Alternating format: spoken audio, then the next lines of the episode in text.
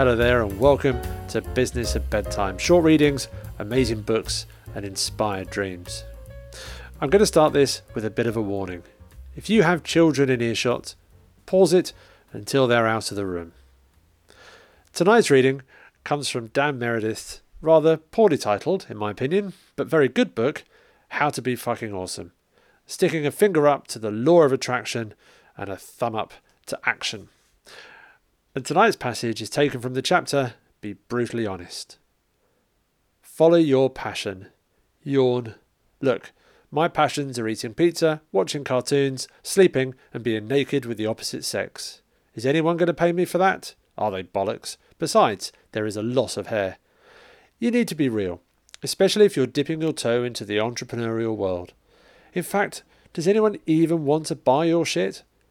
Just because you can make amazing cakes out of wasps, no idea where that came from, or have a revolutionary new system for something, does anybody actually want what you're putting out there? I'm not trying to dissuade you from going for whatever it is that you want to do, but bear in mind that it would be nice if people actually want to buy it, right? There are lots of ways you can find out, hanging around on forums of your target market, Facebook groups, searches, surveys, in person chats, Google Hangouts, you name it. Sometimes you have an amazing idea and you can knock it out of the park, make all the millions and live the dream. And sometimes you come up with something that is okay, makes you a living, and that's fine too. And sometimes you come up with an idea and it's utter crap. But without testing, you'll never know. Being brutally honest with yourself as you go through this process is key to not ruining yourself, your life, or your reputation. I'm all for giving it a go. I mean, I've built my career on that, but just because someone says follow your passion doesn't mean it has fuck all to do with real life.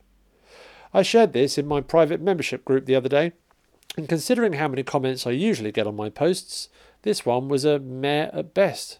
It's the world's smallest business plan. 1. Find a group of people who are in pain physical, financial, mental, basically people who have a need of some description. 2. Spend some time interacting with them. Find out exactly what that need is and then research the crap out of it. Three, go away, create a product, system, or solution that serves that need. And four, sell it to them. Hardly rocket science, hardly tricky, not sexy, and I can't turn that into a course worth thousands, can I?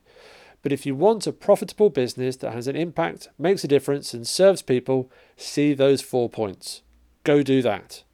End of. Thanks for listening. Good night.